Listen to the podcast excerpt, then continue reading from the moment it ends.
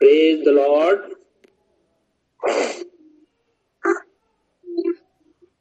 आइए हम परमेश्वर के वचन से निकालेंगे। गिनती की पुस्तक, उसका चौदह अध्याय।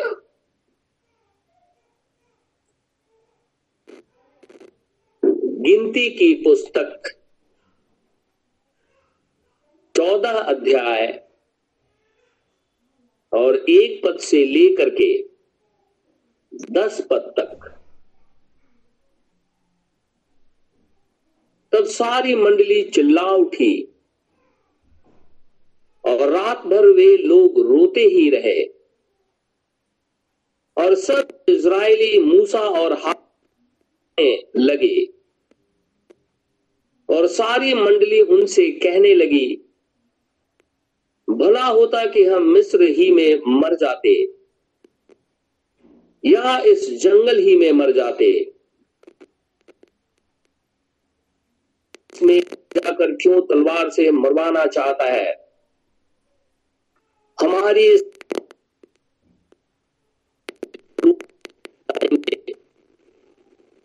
हमारे कि हम मिस्र देश को लौट जाएँ। फिर वे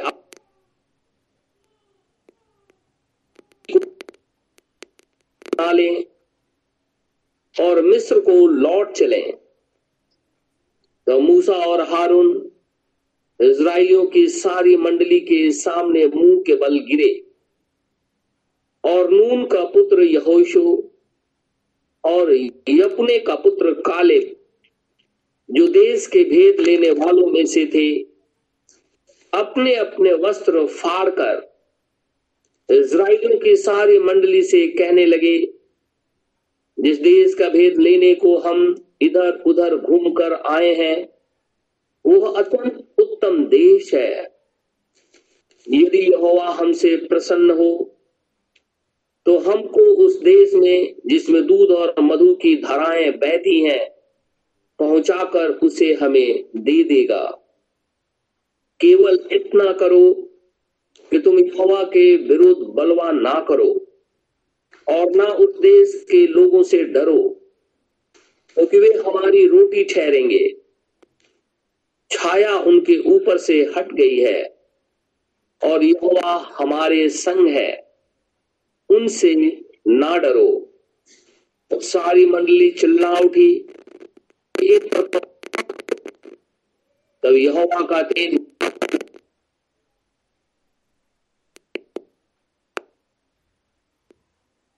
परमेश्वर के इस वचन के पढ़े और सुने जाने पर आशीष हो। आमिन। हम खुदावन खुदा का अब ये क्यों खोल रही? आज फिर से बहुत शुक्रगुजार है। निकालना कुछ रखना है। परमेश्वर ने हमें फिर से एक मौका दिया है कि हम सभी जन यीशु मसीह को अपना उद्धार करता ग्रहण करें। हम प्रभु का इसलिए भी बहुत धन्यवादित है हम सभी जन प्रभु यीशु मसीह की उपस्थिति में बैठे हुए हैं, क्योंकि ये अंत का समय चल रहा है। अंत के समय के अंदर में कलिसिया का उठाया जाना है। मैं दुनिया के अंत की बात नहीं कर रहा हूँ। लेकिन अनुग्रह का समय जो पृथ्वी के ऊपर में चल रहा है अन्य जातियों के लिए, उसका समापन होने जा रहा है। क्योंकि जैसे ही कलिसिया का स्वर्गारोहण होगा, वैसे ही अन्य जातियों का समय समाप्त हो जाएगा। अब खुदावंद खुदा, इज़राइल से जो प्रॉमिस लैंड के अंदर में अभी है, उनसे बातचीत करेगा। अपने नबियों के द्वारा, क्योंकि इज़राइल ने सीने पर्वत पर खुदामंद खुदा से ये विनती की थी, हम तुझसे बातचीत नहीं करेंगे। लेकिन जो कुछ भी तुझे कहना है, वो मूसा से कह दे। मूसा आकर के हमें बताएगा और हम तेरी आज्ञा का पालन करेंगे।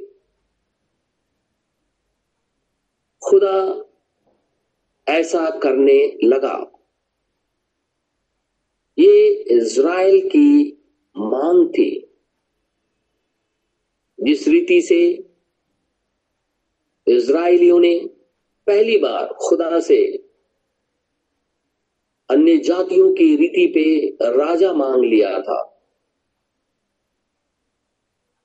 और परमेश्वर ने शामुएल से कह दिया था हे शामुएल, इन लोगों ने तुझे नहीं ठुकराया। इन लोगों ने मुझे ठुकरा दिया है कि मैं इनका राजा ना रहूँ। लेकिन इनसे कह दे, मैं इन्हें राजा तो दूँगा, लेकिन वो राजा तुम्हें बहुत दुख देगा। तुम्हारे बाल बच्चों को बेगार काम करवाएगा। तुम्हें बड़ी तकलीफ़ होगी। और परमेश्वर ने इज़राइल को पहला राजा शाउल के रूप में दे दिया। उससे पहले की यह घटना है। अभी इज़राइल जंगल में चल रहा था। सीने पर्वत पे ही उसने मना कर दिया। खुदा हमसे बातचीत ना करे। और वहाँ से वो निकल करके सीने पर्वत से परान नामक जंगल के अंदर में आ गए और एक जगह कादिस बरने के पास खड़े हो गए। वो न्याय का स्थल है इज़राइल के लिए उस घड़ी का। इज़राइल को फैसला करना था। हमें प्रॉमिस लैंड चाहिए या मिस्र की गुलामी।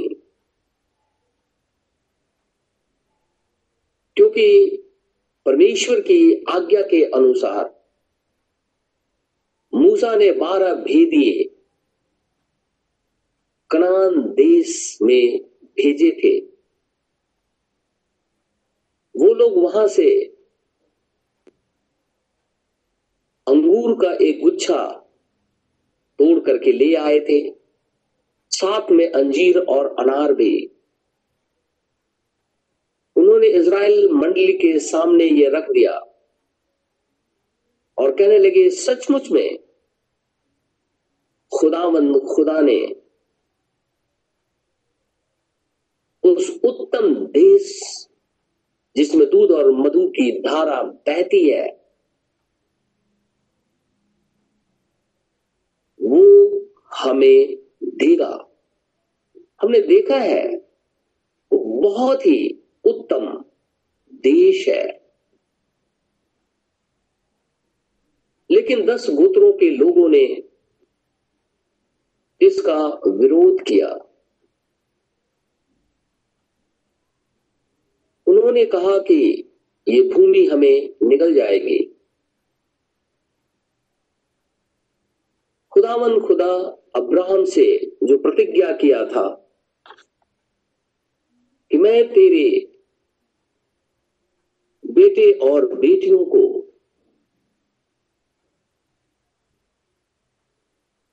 दूध और मधु की धारा जहाँ बहती है, उस देश को मैं दूँगा।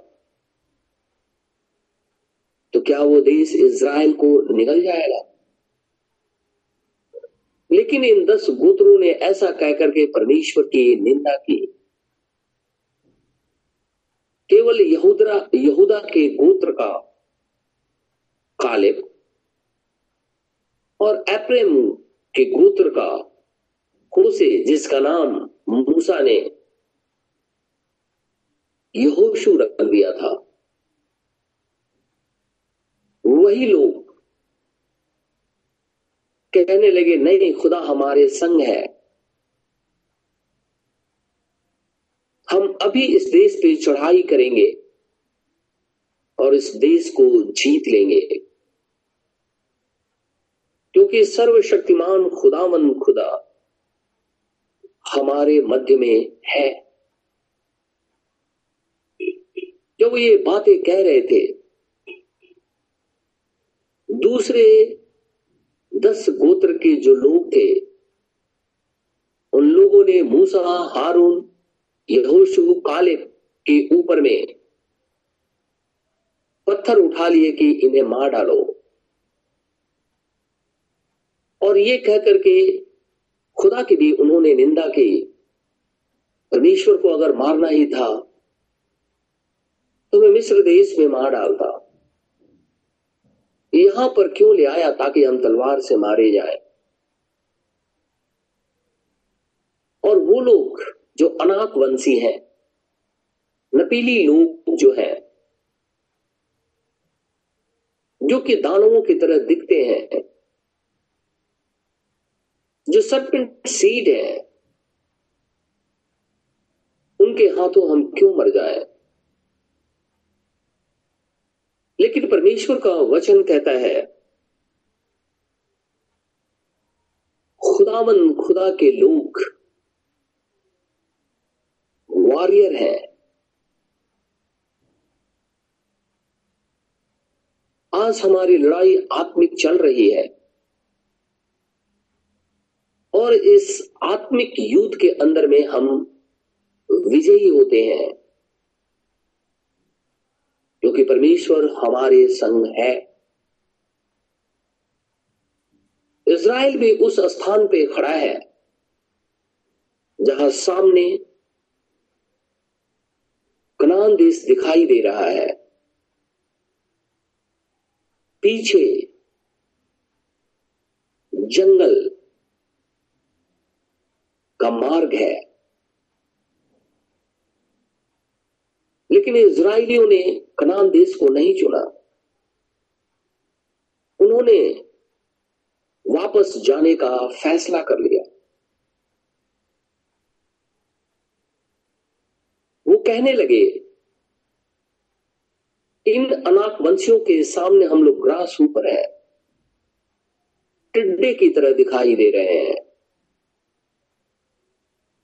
लेकिन खुदावन खुदा का वचन कहता है हम लोग जो खुदावन खुदा के लोग हैं, वो टिड्डे नहीं है। वरन हम वो लोग हैं। अगर किसी के ऊपर में चढ़ाई करते हैं तो शत्रु अपने आप भाग खड़ा होता है। या शत्रु अगर हम पर चढ़ाई करता है तो वो सात मार्गों से होकर के भाग खड़ा होता है। क्योंकि जीवित परमेश्वर हमारे संग है। परमेश्वर ने जब अब्राहम को बुलाया था, अब्राहम ने अपना टेंट कनान देश के अंदर में मोरे के बांझ वृक्ष के नीचे डाला और परमेश्वर का इंतज़ार किया। क्योंकि खुदावन खुदा ने उसे कहा था, मैं तुझे एक ऐसे देश में लेकर के जाऊँगा, जो बहुत ही उत्तम है। इसीलिए अब्राहम उसी देश के अंदर में अपने डेरे खड़ा कर करके रखा। लेकिन एक दिन एक घटना घट गई। उस देश के अंदर में अकाल पड़ गया। और जब अकाल पड़ गया वहाँ से अब्राहम दक्षिण देश की तरफ़ निकल गया और कादेश और सूर के बीच में ये कादेश बरने और सूर एक देश है, वहाँ तो उसके बीच में एक देश है, गरार। वहाँ आकर के रहने लगा। जबकि खुदावंत खुदा ने अब्राहम को जब बुलाया था तो खुदा ने यह वायदा किया था कि मैं तुझे उत्तम देश दूँगा और तू वहीं ठहरा रहा। और अब्राहम ठहरा रहा। लेकिन जैसे ही विपत्ति आई वो कनान देश को छोड़ करके बाहर आ गया। गरार देश के अंदर में आ गया, जो कादेश मरने और सूर के बीच का क्षेत्र है। जब वो वहाँ रहने लगा तो गरार का जो किंग था अभी अभिमेलेक उसने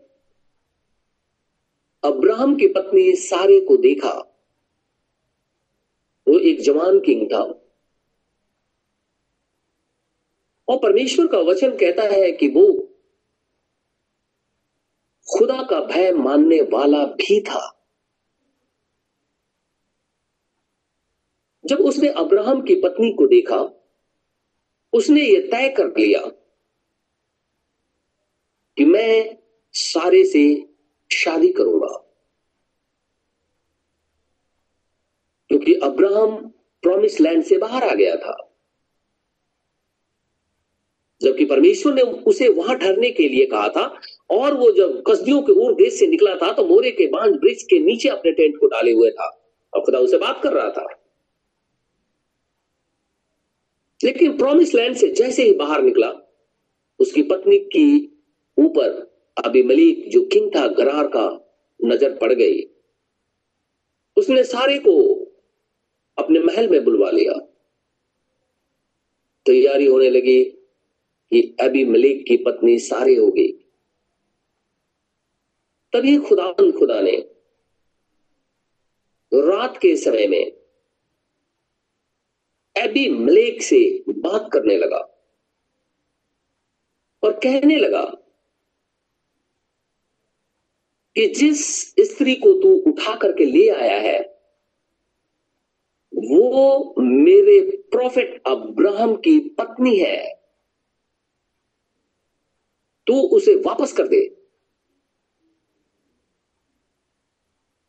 क्योंकि जब एबी मलेक उसे लेकर के आ रहा था, सारे को अब्राहम डर गया। और उसने उससे कह दिया कि ये मेरी बहन है। अभी मलिक ने सोचा कि अब्राहम और अब्राहम की ये बहन है। जब खुदावंद खुदा उसे बात करने लगा, तब अभी मलिक कहने लगा कि, हे प्रभु, तू जानता है कि मैं खराई से तेरे सामने खड़ा रहता हूँ। मुझे यह बात पता नहीं ये अब्राहम की पत्नी है। परमेश्वर ने कहा, मेरे ये दास की पत्नी है, इसे वापस कर दे। मैंने अभी तक तुझे इसीलिए रोक रखा है। तू उसे वापस कर। अभी मलिक घबरा गया। और उसने अब्राहम की पत्नी को वापस कर दिया। साथ में उसने उसके मान प्रतिष्ठा भी की और कहने लगा, हमारे लिए दुआ करो। अब्राहम पे विपत्ति इसलिए आ गई क्योंकि वो प्रॉमिस लैंड को छोड़ दिया था। आज जो कलिसियाएँ परमेश्वर की प्रतिज्ञा को छोड़ देती है। शैतान धावा बोल करके कलिसिया को जो मसीह की दुल्हन है, ले लेता है। लेकिन परमेश्वर छुड़ाता है।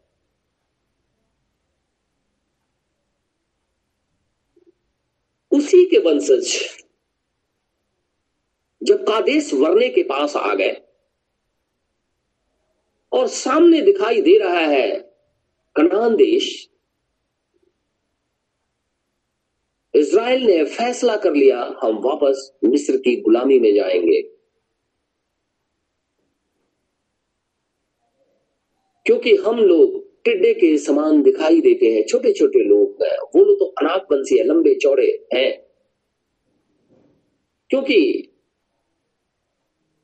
उत्पत्ति के पुस्तक में लिखा हुआ है। वो दानव लोग थे, लंबे चौड़े थे, क्योंकि परमेश्वर की पुत्रियों से सरपेंट सीड ने शादी करके जो बच्चे पैदा किए, वो दानव की तरह ही दिखाई देते थे। ये नपीली लोग, अनाथवंशी लोग वही है। अमालेकी और खरानी वहीं पे है। यबूसी, गिरगासी, ये सारी जातियाँ वहीं पे पाई जाती हैं।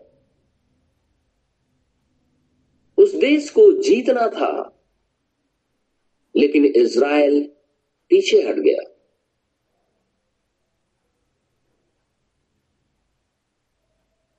पूरा इज़राइल पूरी रात रोने और चिखने लगा। चिल्लाने लगा। अब हम क्या करें? क्योंकि हमारे बाल बच्चे तो अब लूट जाएँगे। और ये कालेब और यहोशू और मूसा और हारून ये कहते हैं कि खुदा ने हमारे साथ प्रतिज्ञा की है कि प्रॉमिस लैंड मैं तुम्हें दूँगा। ये लोग क्या बोलते रहते हैं? लेकिन अगर हम अब्राहम के वंश हैं तो परमेश्वर की प्रतिज्ञा हमें हमेशा याद रहनी चाहिए। अगर हम अब्राहम की सीट है, खुदावन खुदा के सारे वायदे हमें याद रहने चाहिए। लेकिन ये इज़राइली मिली जुली भीड़ थी इसके अंदर में अविश्वासी विश्वासी लोग थे। और एक विश्वासी अगर बार बार किसी अविश्वासी के चक्कर में फंस जाता है, वो भी डमाडोल होकर के पीछे हटने लगता है बैकस्लाइड हो जाता है, गिर जाता है। एक एक कगार पे आ जाता है। ये बाउंड्री लाइन के विश्वासी पीछे हट गए। ये कहने लगे, हम लोग टिड्डे हैं। क्या खुदावन खुदा के लोग इतने छोटे हैं?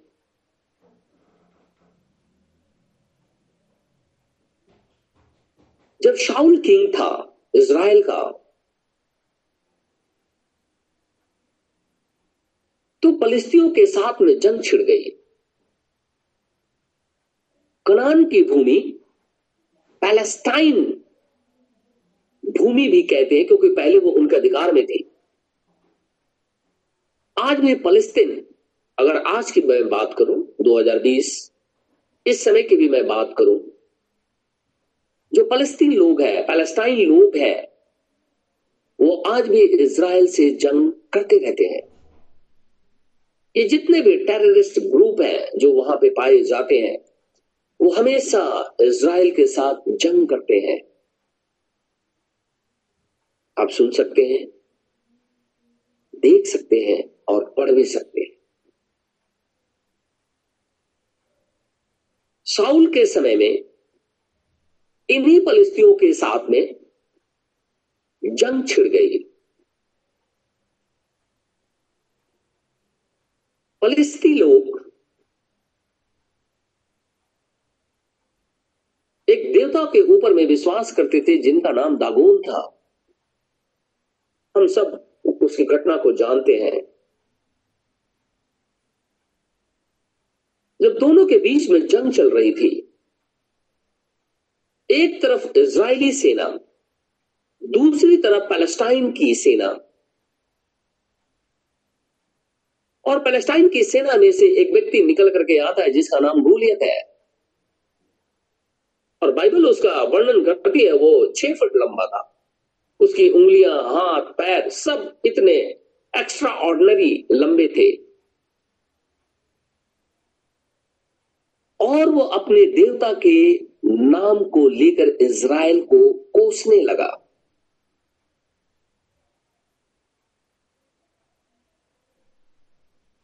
ललकारने लगा। अपने देवता के नाम को लेकर के। और शाउल और शाउल की सेना पीछे हट गई और चुप करके खड़ी रही। क्योंकि ये लोग उसको देख करके भयभीत होते थे। जैसे इज़राइल उस समय अनाकवंशियों को देख करके भयभीत हो गए। शाउल के समय में भी गोलियत को देख करके इज़राइल पीछे हट गया। पहला शामुएल सत्रह अध्याय। पहला शामुएल सत्रह अध्याय।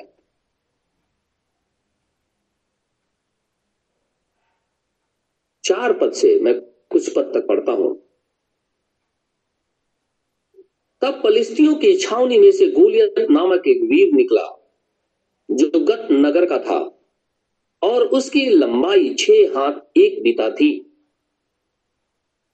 उसके सिर पर पीतल का टोप था, और वह एक पत्थर का झिलम पहने हुए था, जिसका तौल पाँच हज़ार शकील पीतल था।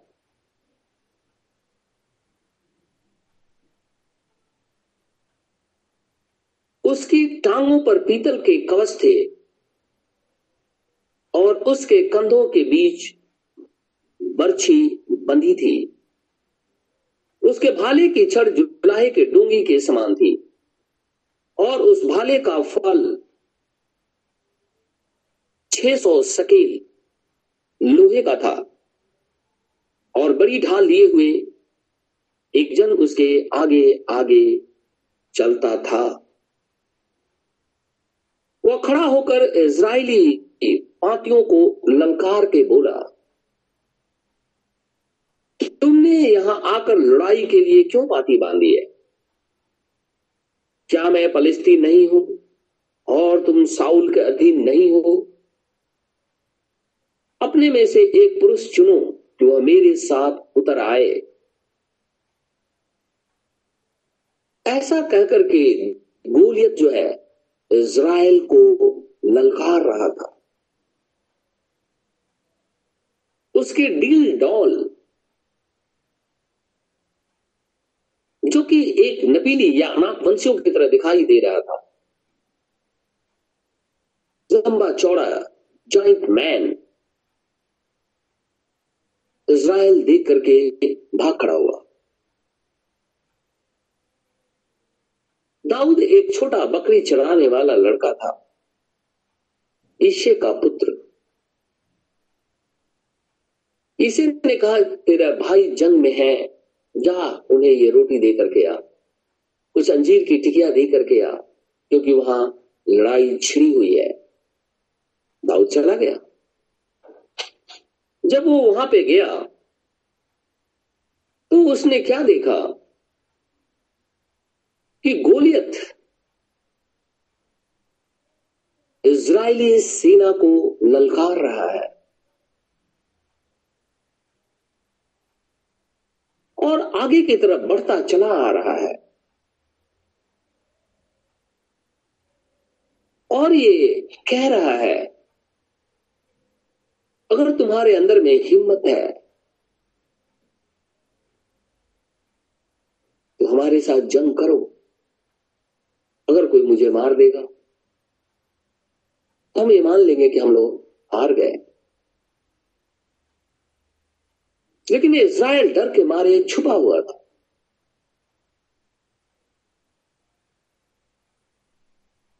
तब दाऊद ने देखा और कहने लगा, ये पलिस्ती क्या खुदावन खुदा की सेना को ललकार रही है? ये खतना रहित परमेश्वर की सेना को ललकारती है और सब लोग छुप करके बैठे हैं। मैं इससे लड़ने को जाऊँगा। छब्बीस पद अगर मैं पढ़ूं लिखा है, तब दाऊद ने उन पुरुषों से जो उसके आसपास खड़े थे पूछा, जो उस फलिस्ती को मार के इसराइलियों की नाम दुराई दूर करेगा, उसके लिए क्या किया जाएगा? वह खतना रहित फलिस्ती क्या है कि जीवित परमेश्वर की सेना को ललकारे? यही इज़राइली जब कादेश बरने के पास आ गए हैं और सामने मनोहर देश दिखाई दे रहा है उस समय भी ये मिली जुली भीड़ जाकर के छुप गई। और जिस समय ये जंग लगी हुई थी, उस समय भी परमेश्वर का वचन कहता है कि साउल पर से परमेश्वर का आत्मा उठ गया था। सोलह का चौदह पद जब आप पढ़ेंगे, लिखा हुआ है, यहोवा का आत्मा साउल पर से उठ गया था। और यहोवा की ओर से एक दुष्ट आत्मा उसे घबराने लगा था। जो किंग था, उसी के ऊपर से परमेश्वर की छाया हट गई थी। इसीलिए वो भयभीत था। कादिस भरने के समय में यहोसू और कालिब कह रहे हैं ये नकली, ये अनाकवंशी इनके ऊपर से छाया हट गई है। अभी हम चढ़ाई करेंगे और इस नगर को जीत लेंगे। आगे बढ़ो। लेकिन इज़राइल पीछे भाग खड़ा हो। गोलियत के समय में भी साउल पर से खुदावन खुदा का आत्मा हट गया।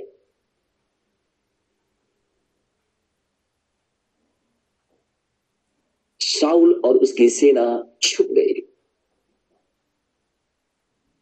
लेकिन दाऊद जो छोटा बच्चा, परमेश्वर के नाम में खड़ा हो गया। और कहने लगा, ये खतना रहित, परमेश्वर की सेना को ललकारती है। ये सारी सेनाएँ जो सामने खड़ी हुई है फलस्तियों की, ये लोग हमें ललकारते हैं। हम उस देश के अंदर में हैं, जिस देश के अंदर में स्वयं परमेश्वर विराजमान है। और उसने कहा, मैं तुम्हें कभी छोड़ूँगा नहीं। वो तो हमारे बाप दादे, बाप दादों से ये वायदा किया है। फिर ये हमें कैसे ललकार रहा है? और लिखा हुआ है, दाऊद आगे बढ़ा, कहने लगा, मैं इससे जंग करूँगा। लोग कहने लगे, ठीक है, चला जा। शाहुल कहने लगा, ठीक है। बाइबल कहती है, तभी उसके चेहरे से लाली झलकती थी छोटा सा बच्चा था। भेड़ बकरी चराया करता था। लेकिन बाइबल कहती है खुदावन खुदा का आत्मा उसके संग था। और वो चलते समय उसने पाँच पत्थर उठाए और गोफन वो चलाता था। फाइव नंबर बाइबल के अंदर में हमेशा अनुग्रह को दर्शाता है।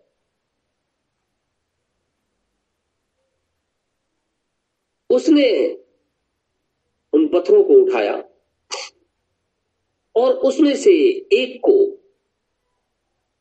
अपने गोफन के अंदर में रख लिया। और अगर मैं फोर्टी वन से पढ़ूं, फलिस्ती चलते चलते दाऊद के निकट पहुँचने लगा और जो जन उसकी बड़ी ढाल लिए था, वह उसके आगे आगे चला। जब फलिस्तीन ने दृष्टि करके दाऊद को देखा तब उसे तुच्छ जाना।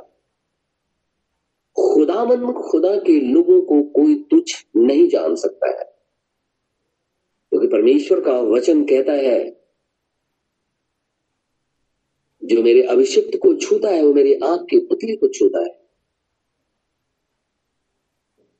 यीशु मसीह आकर के यहाँ कहता है, जो तुझे ग्रहण करेगा, वो मुझे ग्रहण करेगा। अगर जो तुझे नकार देगा अपने सेवकों को बोलता है तो उसने मुझे नकार दिया। दाऊद और इज़राइल की सेना या इज़राइली तुच्छ नहीं है। लेकिन लिखा है कि इसने तुच्छ जाना, क्योंकि वह लड़का ही था और उसके मुख पर लाली झलकती थी और वह सुंदर था। तो वह फलिस्ती ने दाऊद से कहा क्या मैं कुत्ता हूँ कि तू लाठी लेकर मेरे पास आता है? तब फलिस्ती अपने देवताओं के नाम लेकर दाऊद को कोसने लगा। स्पिरिचुअल जंग भी हो रही है। और संसारिक जंग भी हो रही है। वो अपने देवता को लेकर के सामने खड़ा हुआ है, जैसे बाल के समय, एलिया के समय में बाल को लेकर के लोग खड़े हो गए थे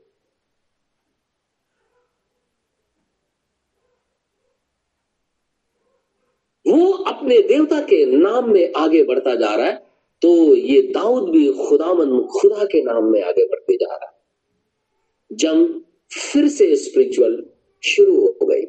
एक तरफ़ अगर पीछे देखें तो लुसीफर की सेना खड़ी हुई है। दूसरी तरफ़ स्वर्गीय सेना खड़ी है। क्योंकि वो अपने देवता के नाम से आ रहा है, और हम बाइबल में जानते हैं कि दुष्ट आत्मा लुसीफर है। और खुदावन, खुदा ने यह कहा था कि पृथ्वी की कोई भी चीज़ वर्षिप के योग्य नहीं है, क्योंकि कोई देवता नहीं है। लेकिन ये लुसीफर, जो स्वर्ग से नीचे फेंक दिया गया, अपने आप को ईश्वर ठहराता है और लोगों से अपनी वर्षिप करवाता है। ये उधर खड़ा है, गोलियत की तरफ़, ताकि परमेश्वर के लोगों को नीचे गिरा दे। दूसरी तरफ़ स्वर्गीय सेना भी खड़ी हुई है। कि परमेश्वर के लोगों को विजयी करा दे जंग छिड़ गई। ये कहने लगा, मैं कुत्ता हूँ। सचमुच में तू कुत्ता है। क्योंकि बाइबल कहती है, इज़राइल को छोड़ करके लोग कुत्ते ही हैं। क्योंकि सुपरने की जाति की घटना हम जानते हैं तो मसीह कहता है बच्चों की रोटी छीनकर कुत्तों को नहीं दी जाती है।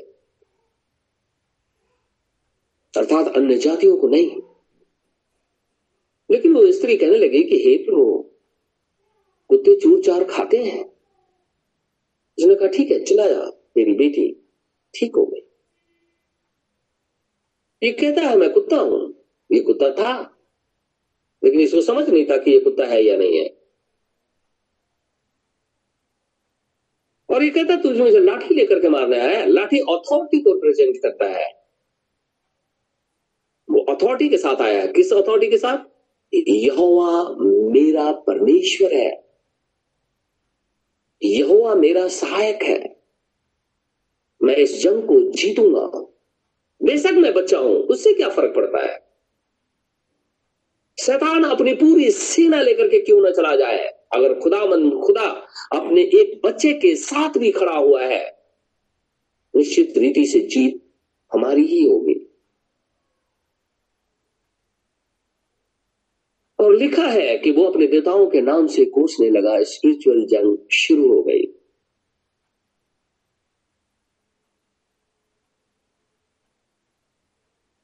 दाऊद 45 वर्ष में कहता है, दाऊद ने फलिस्ती से कहा, तू तो तलवार और भाला और सांग लिए हुए मेरे पास आता है।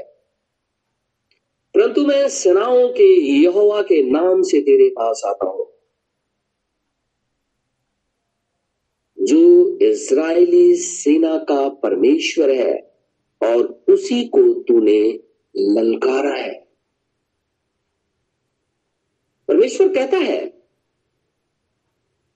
अगर कोई मेरे एनोइंटेड को, अगर कोई अब्राहम की सीट को कर्ज करता है, मैं उसे कर्ज कर दूँगा।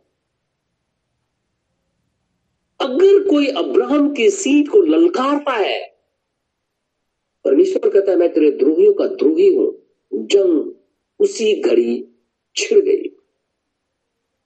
इसलिए हमें डरने की ज़रूरत नहीं है।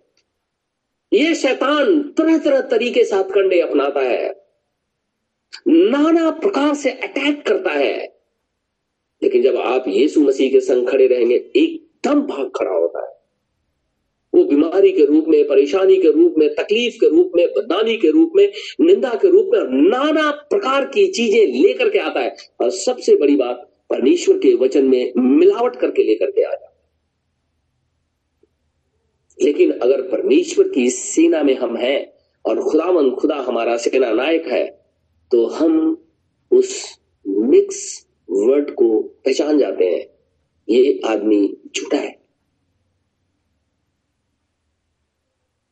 कहने लगा, तुम तो भाला और सांग लेकर के चले आ रहे हो। मैं खुदा के नाम से आया हूँ।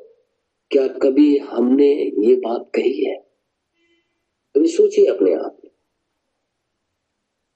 इसलिए यह बात कह रहा हूँ क्योंकि रैप्चर होने को है। और रैप्चर उन्हीं का होगा जो खुदावन खुदा के वचन में है और परमेश्वर का आत्मा उनकी अगुवाई कर रहा है। और वो मूल वचन के अंदर में है और अब्राहम की मूल सीट है। तो उनके पास में तो बहुत ज़्यादा सामर्थ्य है। बहुत ज़्यादा। क्योंकि अब तो रैप्चर होने को है। और ऐसे समय के अंदर में शैतान पागल कुत्ते की तरह दौड़ता है, किसको फाड़ दे वो उनके प्रति घबराता नहीं है, क्योंकि जो लोग परमेश्वर के वचन को मिलावट करके ले आते हैं, शैतान उनसे नहीं घबराता। जंग तो उनसे है, जो खुदावन, खुदा के लोग है, और जगत की उत्पत्ति से पहले परमेश्वर में थे और परमेश्वर की ही प्रेस कर रहे थे। लड़ाई तो उनसे है। उनसे क्या लड़ाई? जो परमेश्वर को ही नकार दिया है। उनसे कौन सी जंग? वो तो पहले ही अपने हथियार डाल चुके हैं। लेकिन जंग तो उनसे है जो खुदावन, खुदा के लोग है।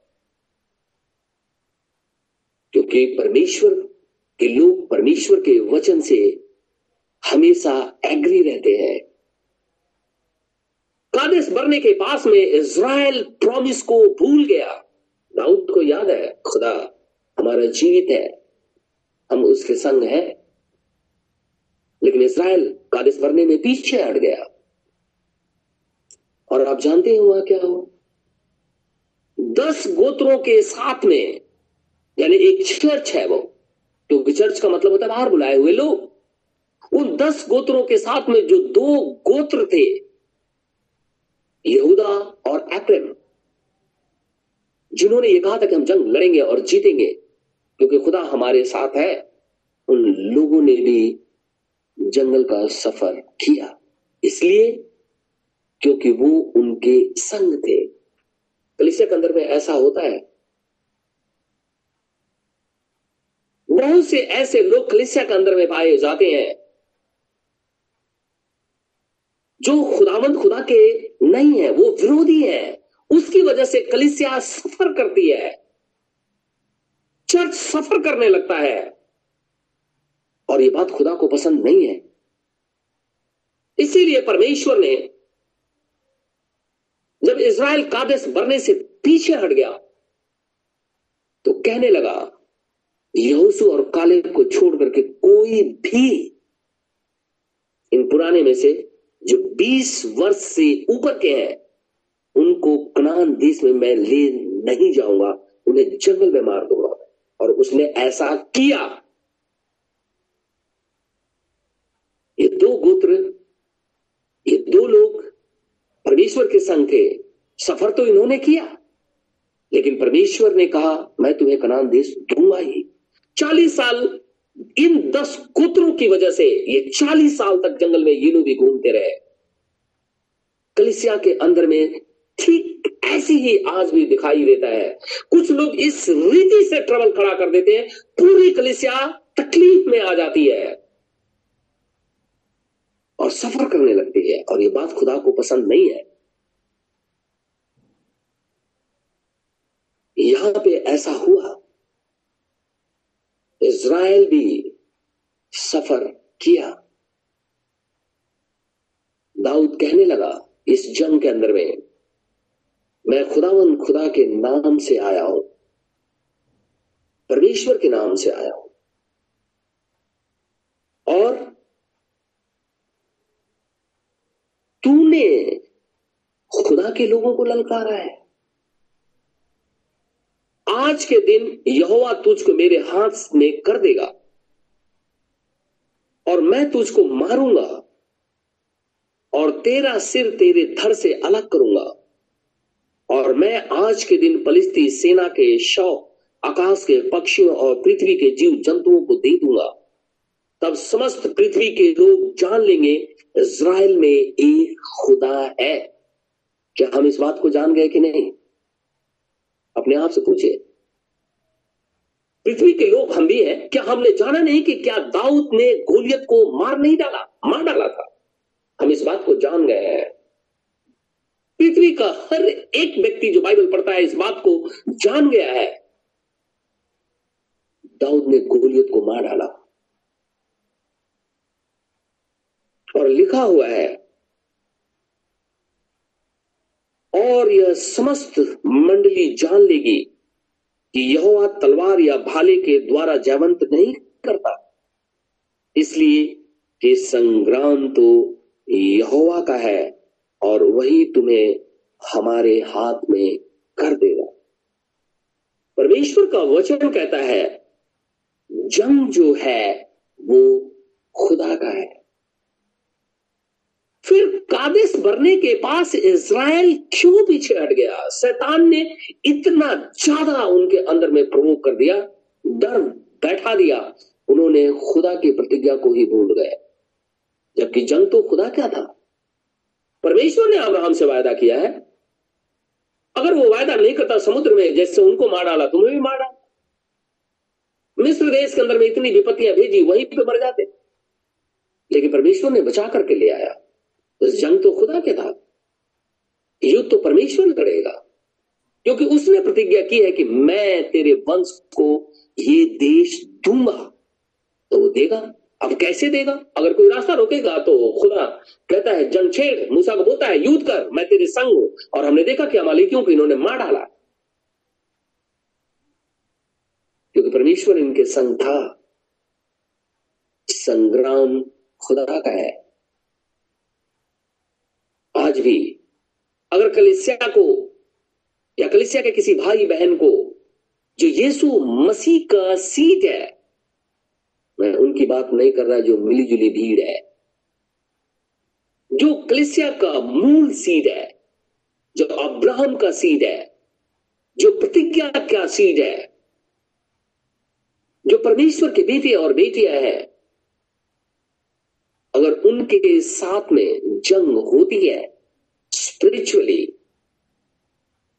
परमेश्वर विजयी करता है। तभी तो वो यहोवा नीसी है। विजय देता है वो। दाऊद ने एक पत्थर निकाला और उसने गोफन पे रख करके उसने मारा और वो पत्थर सीधा उसके इस फोरहेड पे माथे पे जाकर के लगा और पत्थर सीधा अंदर घुस गया। अब जानते हैं भाई ब्रैनन क्या कहते हैं इस बात को?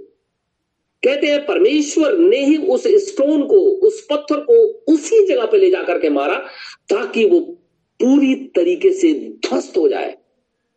क्योंकि सब जगह उसने छीलम पहन रखी थी। यही जगह खुदा ने उसे मारा और वो पत्थर उसके अंदर चला गया।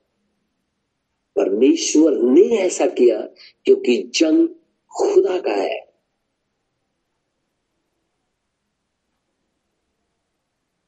गोलियत ज़मीन पे गिर गया।